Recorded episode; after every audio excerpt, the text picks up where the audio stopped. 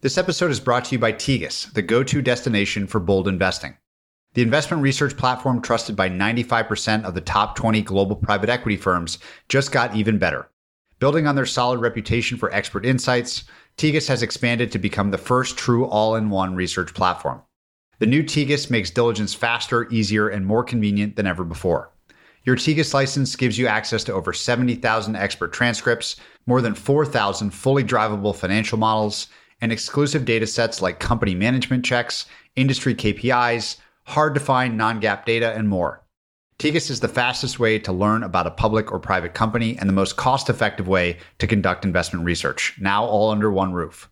Learn more and get your free trial at tegus.com slash Patrick. This is Business Breakdowns. Business Breakdowns is a series of conversations with investors and operators diving deep into a single business. For each business, we explore its history, its business model, its competitive advantages, and what makes it tick. We believe every business has lessons and secrets that investors and operators can learn from, and we are here to bring them to you. To find more episodes of Breakdowns, check out joincolossus.com. All opinions expressed by hosts and podcast guests are solely their own opinions. Hosts, podcast guests, their employers, or affiliates may maintain positions in the securities discussed in this podcast. This podcast is for informational purposes only and should not be relied upon as a basis for investment decisions. This is Zack Fuss, an investor at Irenic Capital, and today we're breaking down the vertical market software business Toast. Toast is a software platform built specifically for restaurants their operating system gives restaurateurs all the tools they need to serve customers from taking orders to allocating shifts. It was founded in 2011 and went public a decade later, and today it's used by nearly 80,000 restaurants across the United States.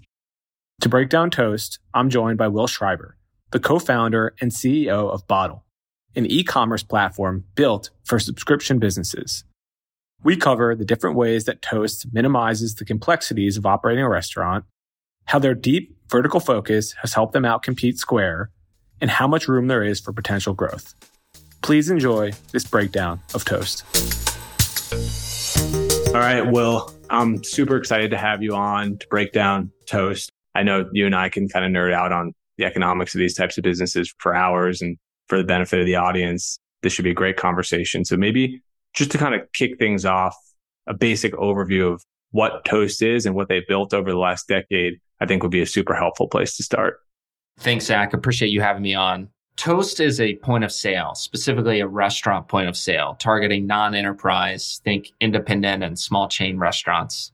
When you hand your waiter a card at a local restaurant, odds are they're swiping it at a Toast terminal if you're in the US. Same goes for tapping your card or phone at one of those black boxes at Dos Toros or fast casual restaurant, or when your waiter brings over a handheld tablet table side to take your order or swipe your card.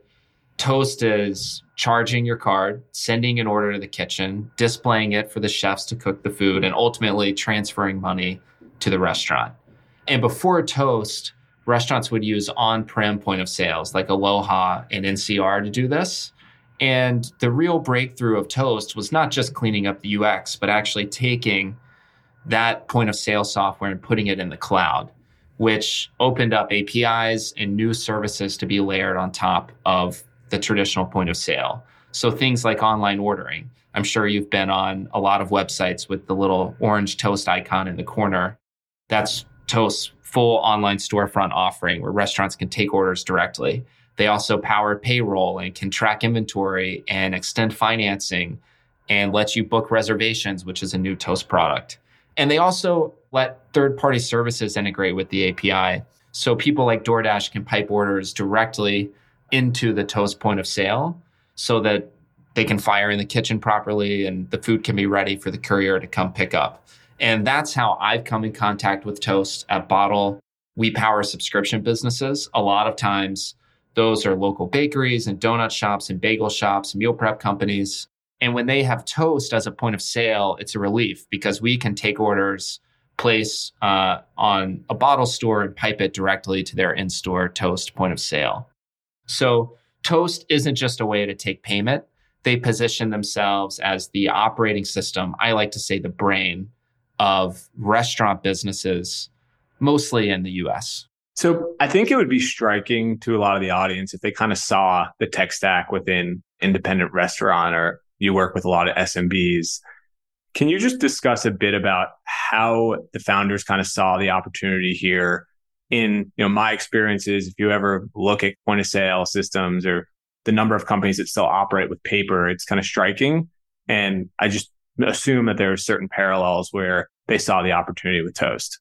Yeah, I actually love their origin story. It's one of those where there was a previous company where a bunch of founders met and built an awesome product and then got together and did it again. And that started a company called Endeca, which was a database search engine for Fortune 500 companies to operate online retail searches. That company was run by this guy, Steve Papa. They sold it to Oracle for over a billion dollars.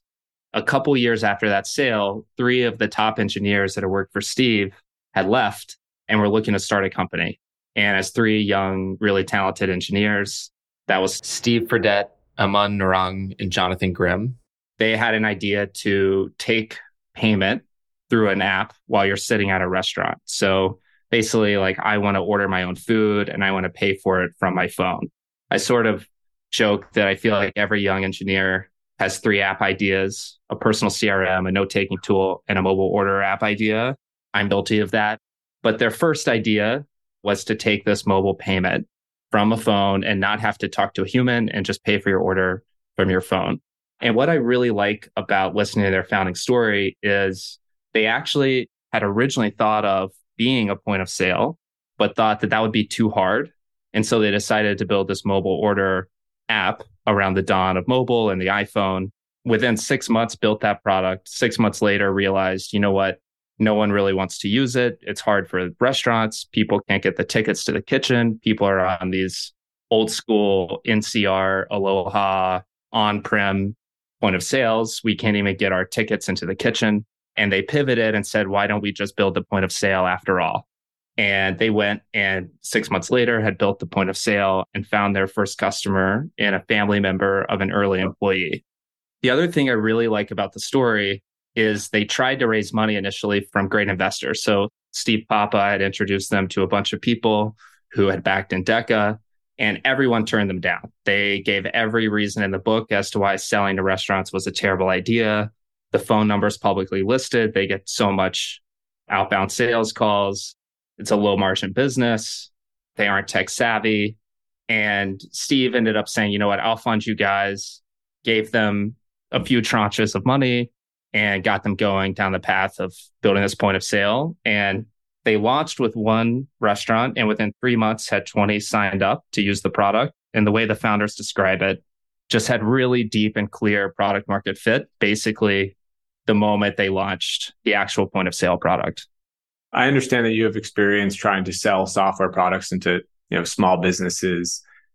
When you kind of look at the value proposition here, what was that kind of sales process like? I mean, how do you convince a business that's running on some sort of antiquated software or NCR system to change over to kind of like leading edge tech, you know, the warts that come with it? Great question. I would be very rich if I knew the answer. I think that the value prop of Toast has changed over time. What we think of Toast now as why you would sign up is more driven by omni-channel. I'm trying to sell pickup delivery. I'm trying to sell in store. I'm trying to sell online. I need one system to kind of manage all of those orders. So it makes sense to have a cloud based point of sale.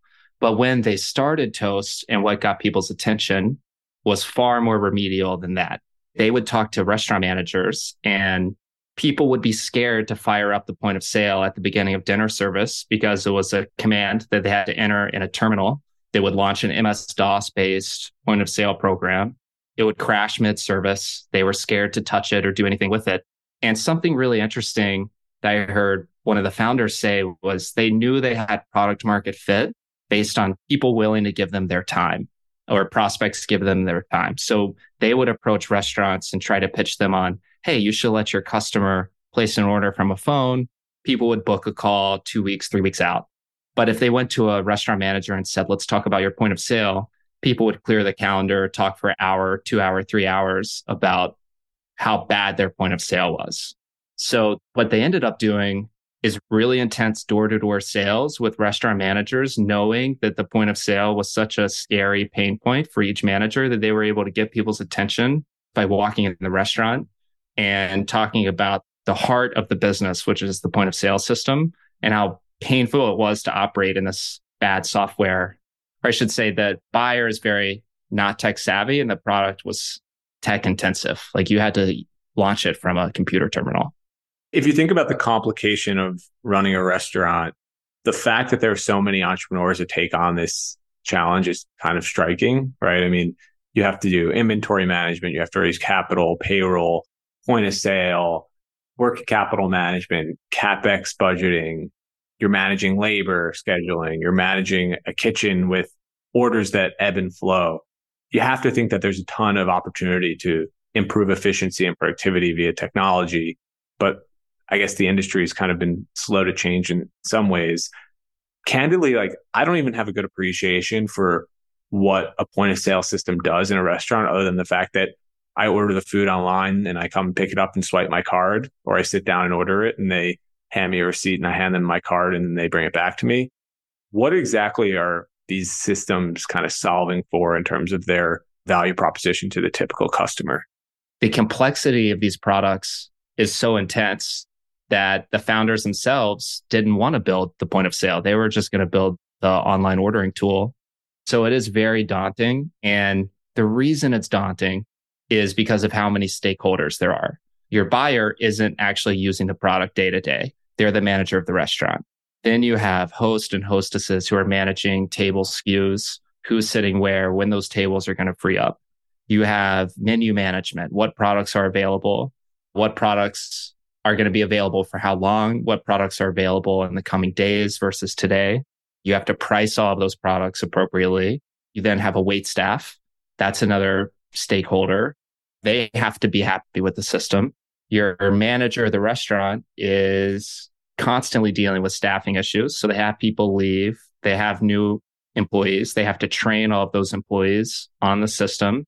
Your customers come in, they place an order, but they want no cheese on this hamburger. So it has to handle that variant. And that's the tip of the iceberg. We all know it gets crazy from there. People want to pay with cash, with card, with debit card. They want to split it. There's gift cards. So there's the whole payment piece, which is really complex. And then there's the kitchen. So you have to take all of that orchestration. Who's at what table? Who's placing what order? Who's putting the order in? What exactly is the order? Are those products available? How are we going to keep track of all the variants? And you ultimately have to get that on a ticket, printed in the right order back in the kitchen for the chefs to actually make the food the right way. That is the high level all the stakeholders involved in just the point of sale piece before you even get to, okay, there's pickup delivery orders. Okay, there's online orders. Okay, we're going to do payroll through the system. We're going to track inventory. So it's certainly very complicated. Every developer thinks that building an e commerce system can't be that hard. But the moment one person asks, and I add catch up to that, your brain just starts to break. And if you look at the Toast API, you have a deep appreciation for how complex things get in restaurants. The amount of variation required at every step is pretty hard to fathom. So I think later in the conversation, I definitely want to get into a what the API ecosystem looks like for this type of addressable market, what's talking to what, where different competitors sit in the stack and what's important. And then the other thing is there's this debate amongst investors whether this is a fintech, whether this is a point of sale business. What really is it? So I want to explore the fintech angle as well, but maybe just to get a better appreciation for how the business makes money at the basic level. Can we just take a restaurant and maybe walk us through the revenue model of each potential transaction that they're working through? Yeah, absolutely. So the average restaurant to talk about one on Toast will do about a hundred thousand a month in sales. And so let's think about it as one restaurant. I go to Toast and I know that I need to take orders. I want to turn on delivery. I want to take online orders and I need something for my staff to input orders. just the software for that is going to cost anywhere from free up to $170 a month for my location. We'll circle back on the free in a bit because it plays into, I think, the product strategy of Toast and where they've been able to win. That's the standard SaaS fee that gives you that operating system where you can manage your orders, manage your menu, your operating hours, all the information that goes into the business. The second piece of it is you actually have to take payment, which requires some sort of terminal. We're all familiar now with the square stands, the toast terminals. So the hardware restaurants have to buy themselves. And that's typically anything from a stand at a fast casual restaurant with a screen that can flip around and people can leave a tip and the person's inputting the order that goes to the kitchen down to handheld devices that waiters can carry around in a restaurant and tap to add things to orders. These terminals will cost anywhere from a few hundred bucks for the more handheld terminals or even less for just the simple black card reader, all the way up to nearly a thousand dollars for the more complicated and complex full point of sale. What's important to note, which I'm sure we'll touch on later, is that Toast is not making money on the hardware. They're just trying to neutralize the cost the best that they can. The main way they make money after the SaaS fee is transaction volume. So once you have purchased the hardware and you're paying the SaaS fee, your customers are paying you as a restaurant. And typically about 2.6 to 2.7% of every transaction gets held back by Toast. So on a $100 transaction, 260, 270 is staying with Toast. Of that, there's interchange, there's bank fees. So the credit cards and credit card companies, banks, processors or whatnot take the majority of that money, usually about $2 to $2.10 ish of the 260 that's held back on a $100 order. They're typically keeping about 200 basis points, which leaves Toast with 50 basis points spread on average for all card payments that run through Toast. There is a distinction of card present and card not present. So rates are lower for restaurants when you take payment in store versus online.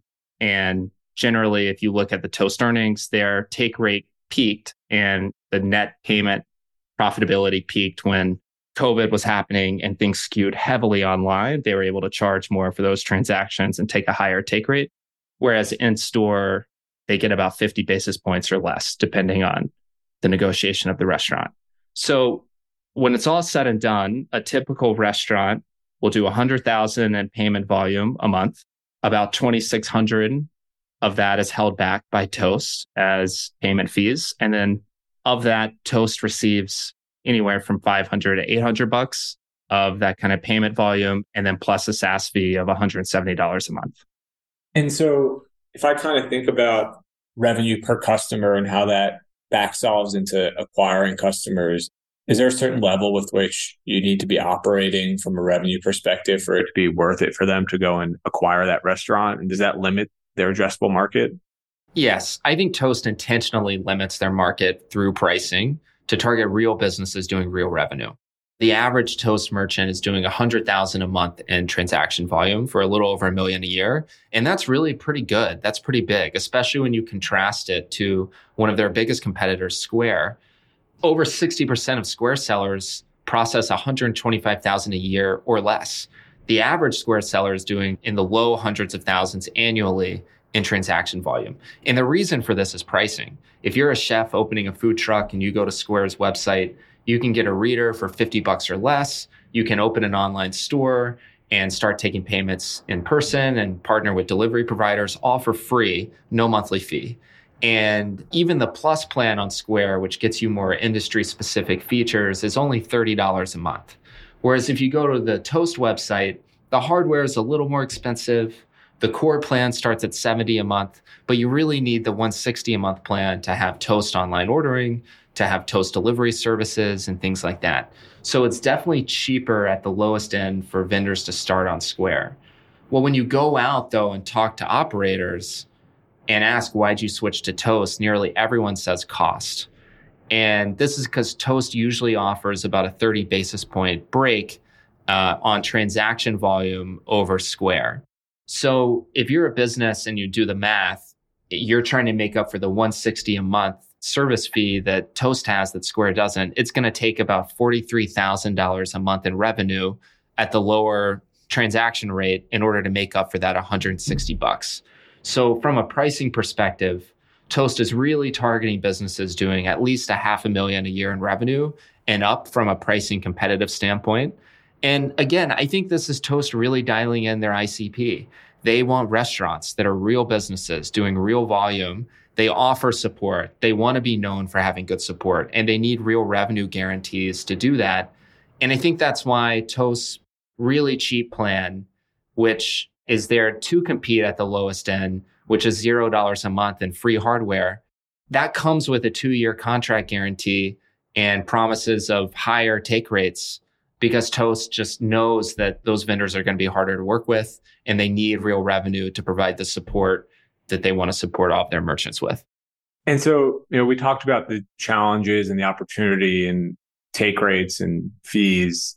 But in order to even run a business like this, not only do you have to build great software, but also great hardware. How were they able to kind of blend those two somewhat distinct skills? And, you know, I know you're coming at it from the perspective of building software. I can't imagine how hard it would be to then have to build the hardware that, you know, is needed to run your software. Talk more about the hardware and software ecosystem that they've implemented. One of the most impressive things about Toast is they truly were deeply technical from the beginning, founded by these three engineers, all MIT graduates, and they really went at the heart of a lot of the technical problems involved in this. It is not easy to build hardware that works with software and vice versa. Toast made one key bet early on that I think paid off, which is back when they were getting started in 2011, 2012, they decided to build custom point of sale software on the Android operating system, whereas a lot of their competitors were just building apps for the iOS ecosystem where you'd hope a restaurant would buy a full iPad to run your point of sale. And the Toast decision was we're going to build with Android. That'll give us the ability to build more custom hardware because we can go install the Android operating system on custom hardware and run our own app. So that was a technical bet and decision that they made early on that really paid off. And they were able to build these payment terminals and point of sale systems on top of Android and integrate them with their point of sale. I think that back to the complexity of how many stakeholders there are between the manager, the waiters, the kitchen staff, the host, the hostess, the printer in the kitchen, the display system for chefs, the online ordering. This is part of the moat that Toast has to think about trying to compete at this level with this amount of complexity with all the different hardware that's available is extremely daunting. There was an interesting interview where one of the founders was talking about how hard it was just to make sure the hardware worked in restaurants. You forget, like, if the restaurant has a patio, well, they didn't put Wi Fi out there yet. And so they actually can't use Toast or your hardware until they install Wi-Fi and then the Wi-Fi might go out and now the tablet doesn't work and now the restaurant's really upset because they're losing orders of business. And I think one thing that really helped Toast grow in the beginning was a commitment to customer success and onboarding where they for very low prices would do kind of deep hand holding and installation and migration work for their customers to get them off of on-prem point of sales and to adopt what's ultimately more complex in terms of how many things can go wrong. The internet can go down, terminals can die, the battery might go out on a handheld, they might not have been charged overnight. There's just way more surface area for things to go wrong, which I think is a bigger testament to how amazing it is that it all works well. If you kind of think about like the product roadmap, they're effectively creating this ecosystem that pains me to use the terminology, but there does seem like there's some sort of network effect here in that if your restaurant is using Toast and Toast talks to your food distributor and the payment processors and your banks, and there's working capital and financing benefits, the more and more the layer on, it actually can justify a pretty significant acquisition cost up front, just given that opportunity. How ultimately does the company's economic model look, right? I understand how they generate revenue, but what is the margin profile of everything they're potentially selling into the restaurant look like or ultimately look like when they reach kind of what we could call more of a steady state? What's most interesting of what you said before we dive into the full numbers is you would expect, in my opinion, decreasing acquisition costs over time. My perspective, especially with talking to so many vendors who use Toast, is Toast has won. And the people who aren't on Toast are aware of it. If they aren't on it already, they're thinking about switching to it. There isn't really an alternative if you're a restaurant that's going to beat Toast in a head to head competition, again, because of the product complexity. At the same time, in the most recent quarter and kind of annual update, the acquisition costs are going up. Maybe there's international expansion or something going on that isn't fleshed out in the data. So, in terms of how Toast makes money, they're a lot bigger business than I think most people give them credit for. So this year they're on track to surpass 100 billion in gross payment volume over the course of the year. We'll probably touch close to 110 billion in GPV. That will drive nearly 4 billion. They're estimating about 3.7 billion in revenue for Toast. Now, that's not all software revenue. It's easy to think, wow, Toast, a software company, amazing margins, but only 13% of that revenue is SaaS driven, true recurring payments revenue. 82% of it is payments revenue. So as discussed previously, they're withholding 2.6, 2.7% of all the transactions that flow through Toast, but they're only keeping about 50 basis points of that. So they have a roughly 20 to 23% gross margin profile on the payments revenue stream, which is 82% of their revenue profile. And then the remaining 5% is the hardware and services businesses, which again are loss leaders. They lose money on hardware in every report. And it seems like using it to try to lower the friction as much as possible to get you on to a Toast reader.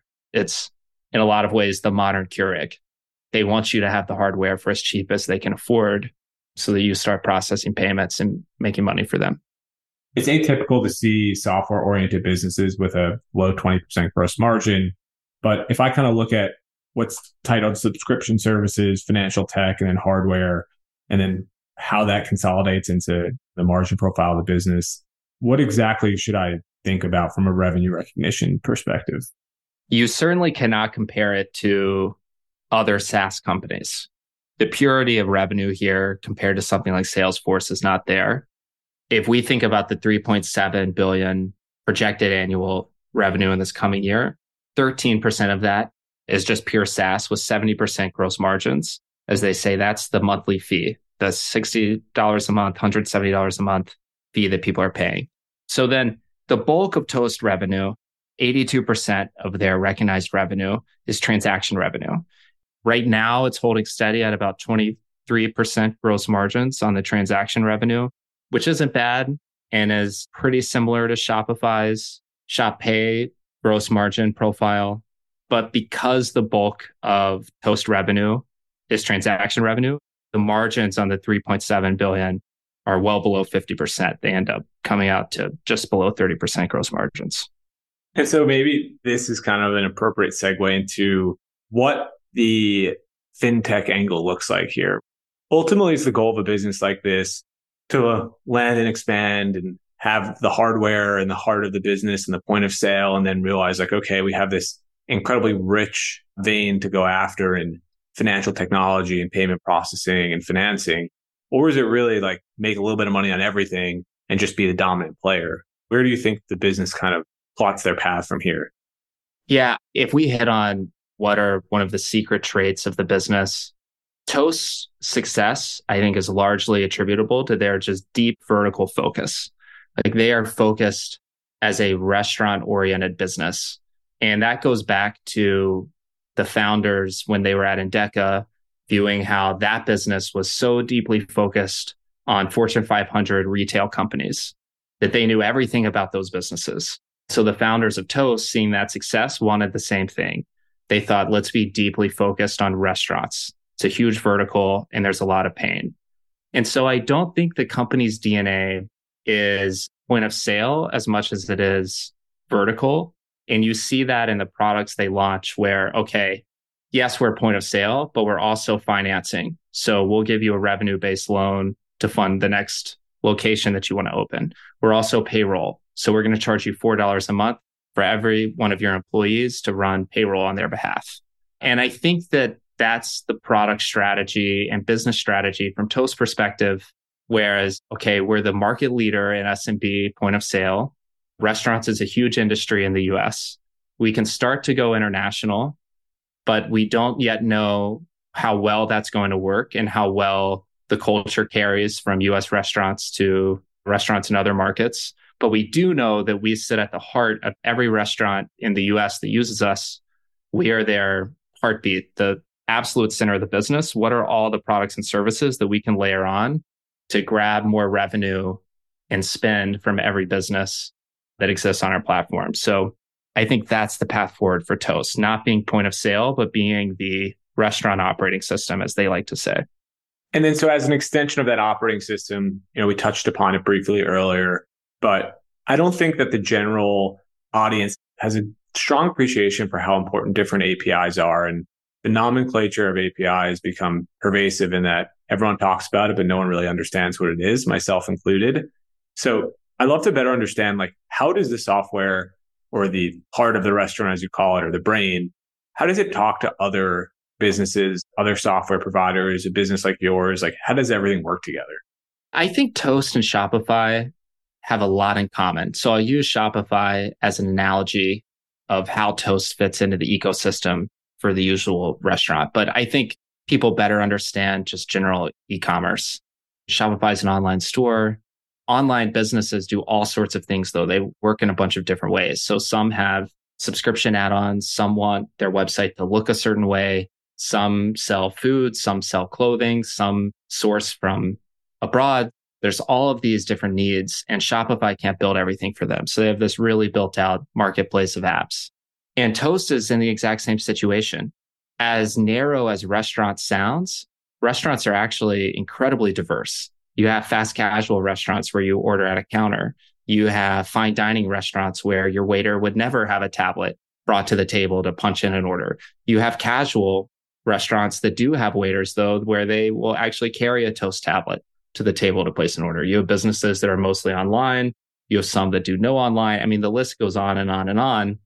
And Toast can't service everybody for the exact need, but they can do the core things really, really well and where they make up for not being able to do absolutely everything is exposing the core functionality via an API so that you can hook up DoorDash as an example and let DoorDash send via an API what order is placed in DoorDash into the point of sale and then let Toast figure out getting that ticket to the kitchen on the kitchen display system at the right time.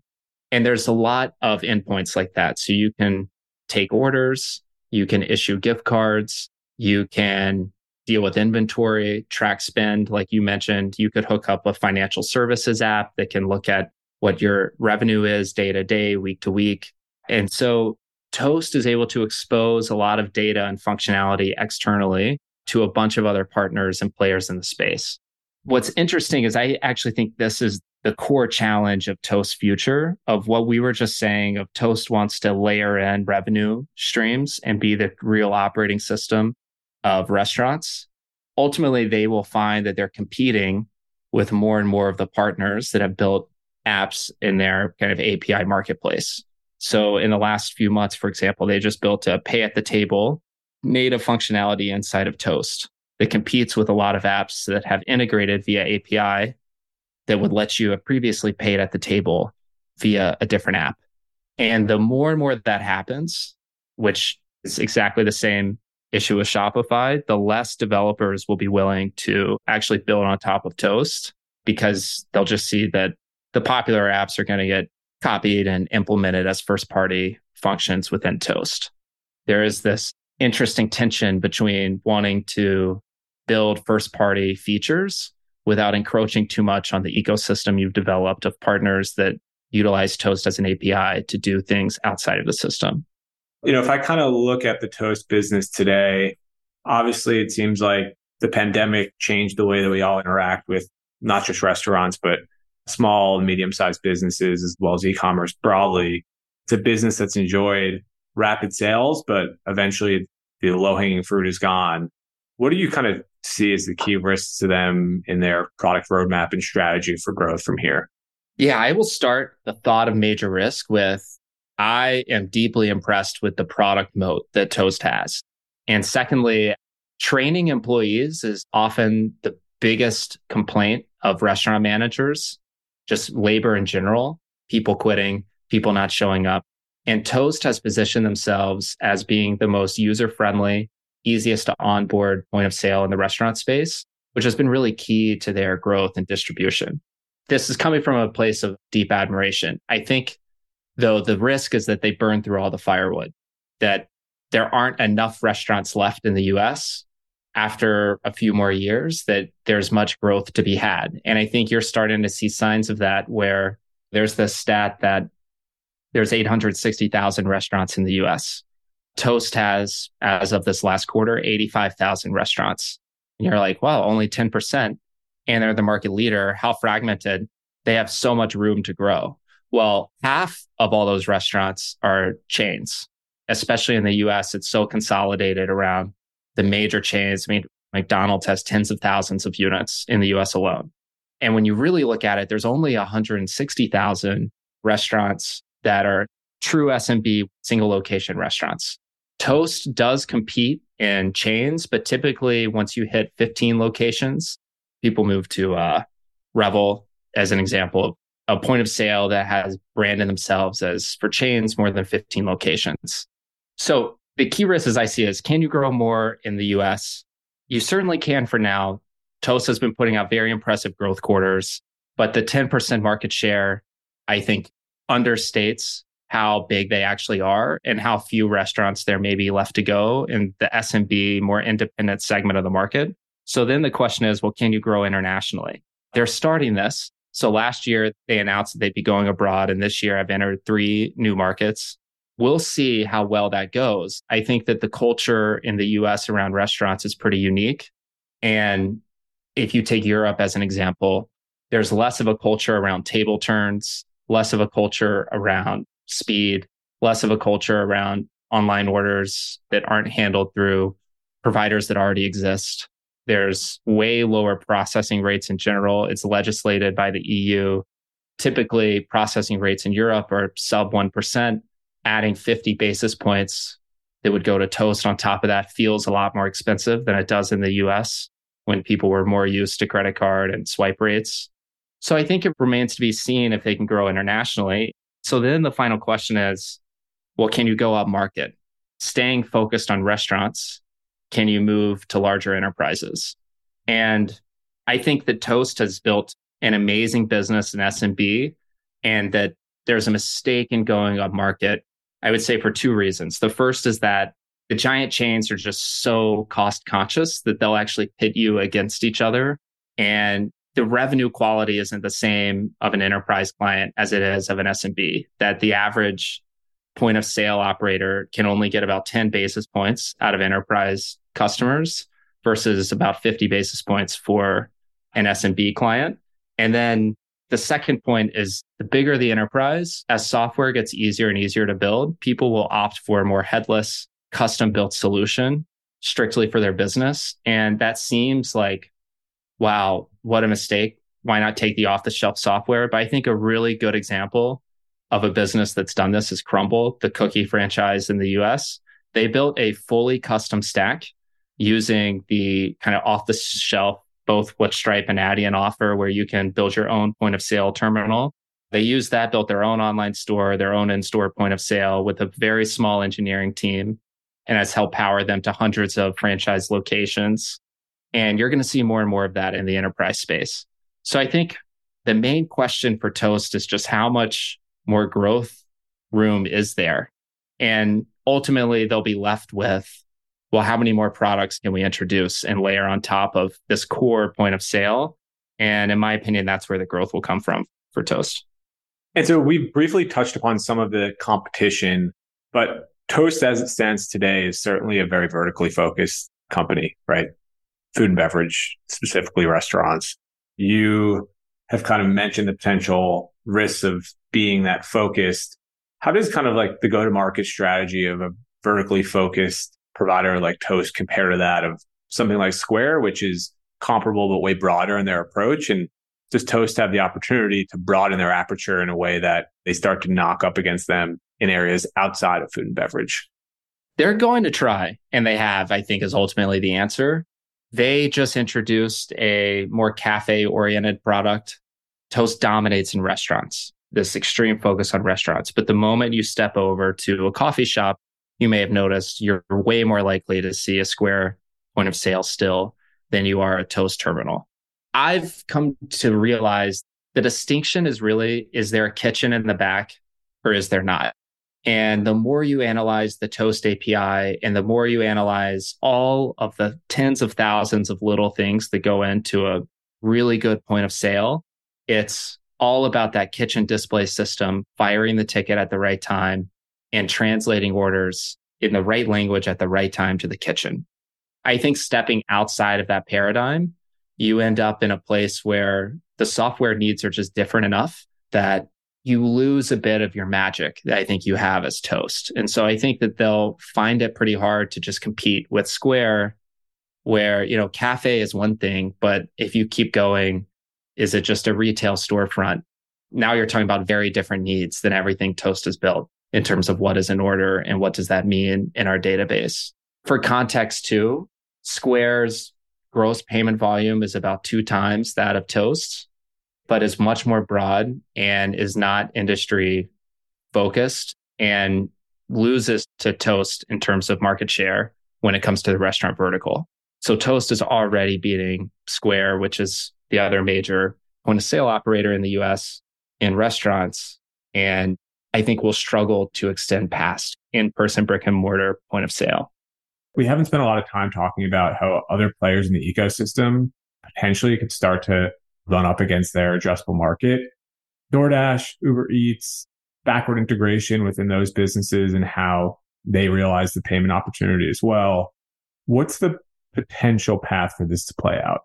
Well, they want two things. They want to coexist with all the tools you use, and they also want you to be upsold to SaaS. They want you to use the payroll. They want you to use the online ordering. They want you to use the inventory management because the data shows that the more SaaS add ons you add to your Toast subscription, the less likely you are to rip out the payments. The revenue is in the payments.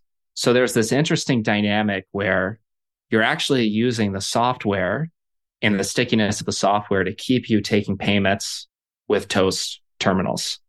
So the challenge is though, this, well, Uber Eats and DoorDash and other online providers are highly motivated for it not to be sticky with toast. The reason being that they don't want the point of sale operator to have all the power. If the point of sale operator has all the power, then they can start to dictate terms and charge Uber Eats and DoorDash fees for piping orders into Toast. And the moment that happens, then, you know, business operators, DoorDash, Uber Eats just get even less profitable for restaurants. So what that means is DoorDash and Uber Eats and other providers in the space are working as hard as they possibly can to make interactions between different systems as simple as possible. Basically, that just means Uber Eats wants it to not matter whether you're on Toast or Revel or Square or Clover or whatever tool you use, you're going to get your DoorDash order piped into whatever system you're using.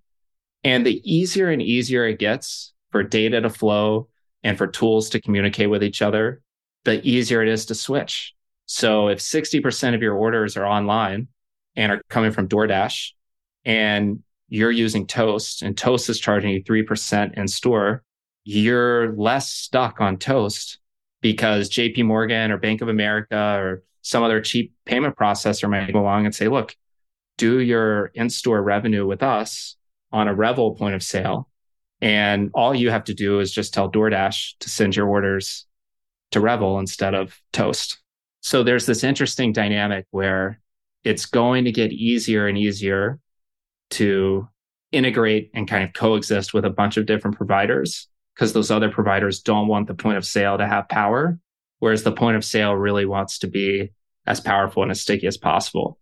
What I think will be interesting to watch play out is the value prop of Toast used to be you were scared of your point of sale.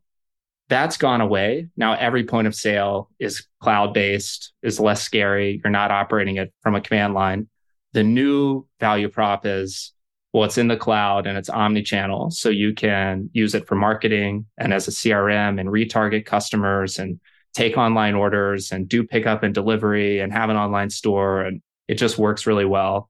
But as all these other partners make it easier and easier for omni-channel to be true, regardless of what point of sale you're on, then the more commoditized the core offering of just taking payments at the terminal becomes.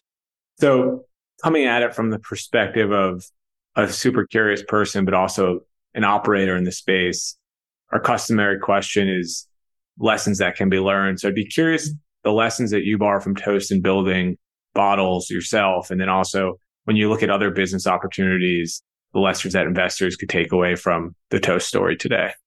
Like I said at the beginning of the call, deeply admire how Toast has built this business and what they've done. And I think there's three main things that are key takeaways, not only for me, but I think could be for a lot of entrepreneurs. And the first is this insane discipline around who the customer is and focusing on a specific vertical.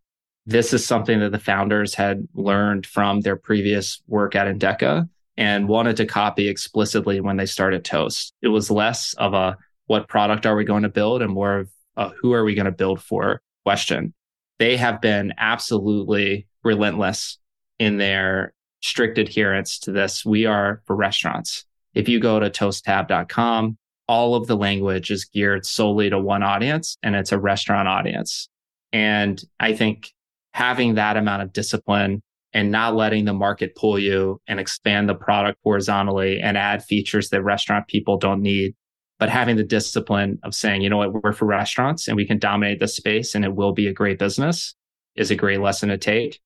And the second is proving everyone wrong around distribution. Back to the financing history of the company, everyone doubted that you could sell into SMB restaurants, get managers to answer the phone and get your foot in the door. There's a few things that they did I think are really unique and cool. The first of which is just doing distribution deals with other companies in a way that people hadn't thought about previously. So Steve Papa, who was the original financier of the company, would get on the call and get on planes and go meet with partners. And he actually struck a deal with the Gordon Food Distribution Company out of Grand Rapids to have Toast be the preferred vendor for everyone they talk to. So just finding little tricks that were outside of cold calling and actually walking in the door to actually grow in order to prove the common wisdom of the time that restaurant and SMB sales are brutal is is a really cool thing to see. And the second thing they did around distribution was using the apps and the API stuff that we talked about previously as a strategy to acquire customers. So if a loyalty business got a hold of a restaurant and convinced them to use their loyalty software, but they didn't integrate with Aloha, but they did integrate with Toast, then that could be a winning customer. So making sure they had an API available for partners to integrate with to bring them customers was a key part of the strategy as well to just coexist with everyone in the ecosystem. This will be a bit of, you know, the famous Microsoft embrace, extend, extinguish mindset. It'll be interesting to see how much longer the API ecosystem exists at Toast as they build more and more features themselves. It could end up being that they close off the API or get more strict about what apps you can build. But as for now, it's been an amazing strategy for them. And the third takeaway, I think for every entrepreneur and something that has been a hard lesson for us at Bottle is going to the heart of the problem. They did a great job of this at the very beginning of their company of choosing what was going to be the easy path with the mobile order pay app and then deciding, you know what, this isn't the core challenge. The core challenge is that the point of sale fires up with a command line and is on prem. It doesn't talk to anything. So let's just go build the point of sale, even though we know that'll be really, really hard. And what's been really interesting about Toast is they've continually chosen the hardest path. So instead of building an iPad app and having their vendors just buy iPads or buying iPads for their vendors. They actually went and built a deep Android application that they could install on hardware and went out and built a hardware team to create these payment terminals and point of sale systems themselves so that the hardware could be cheaper than having to buy an iPad. So just decisions down the road of being hyper focused, figuring out distribution in a really scrappy way and choosing the hardest problems and not being scared of them are three really great lessons from observing Toast and how they built this business. Well, this has been a fascinating conversation. In a lot of ways, the best software kind of pays for itself, right? And that the easiest ways to improve returns on invested capital are improving margins of a business by making it more efficient, improving turnover by increasing productivity, or decreasing the capital intensity of the business itself, either via working capital or upfront capex. In a lot of ways, Toast has the ability to do all three. And so it seems like a particularly interesting business for that reason. And it'll be a, a fascinating story to watch unfold from here. To find more episodes of breakdowns ranging from Costco to Visa to Moderna, or to sign up for our weekly summary, check out joincolossus.com. That's J O I N C O L O S S U S.com.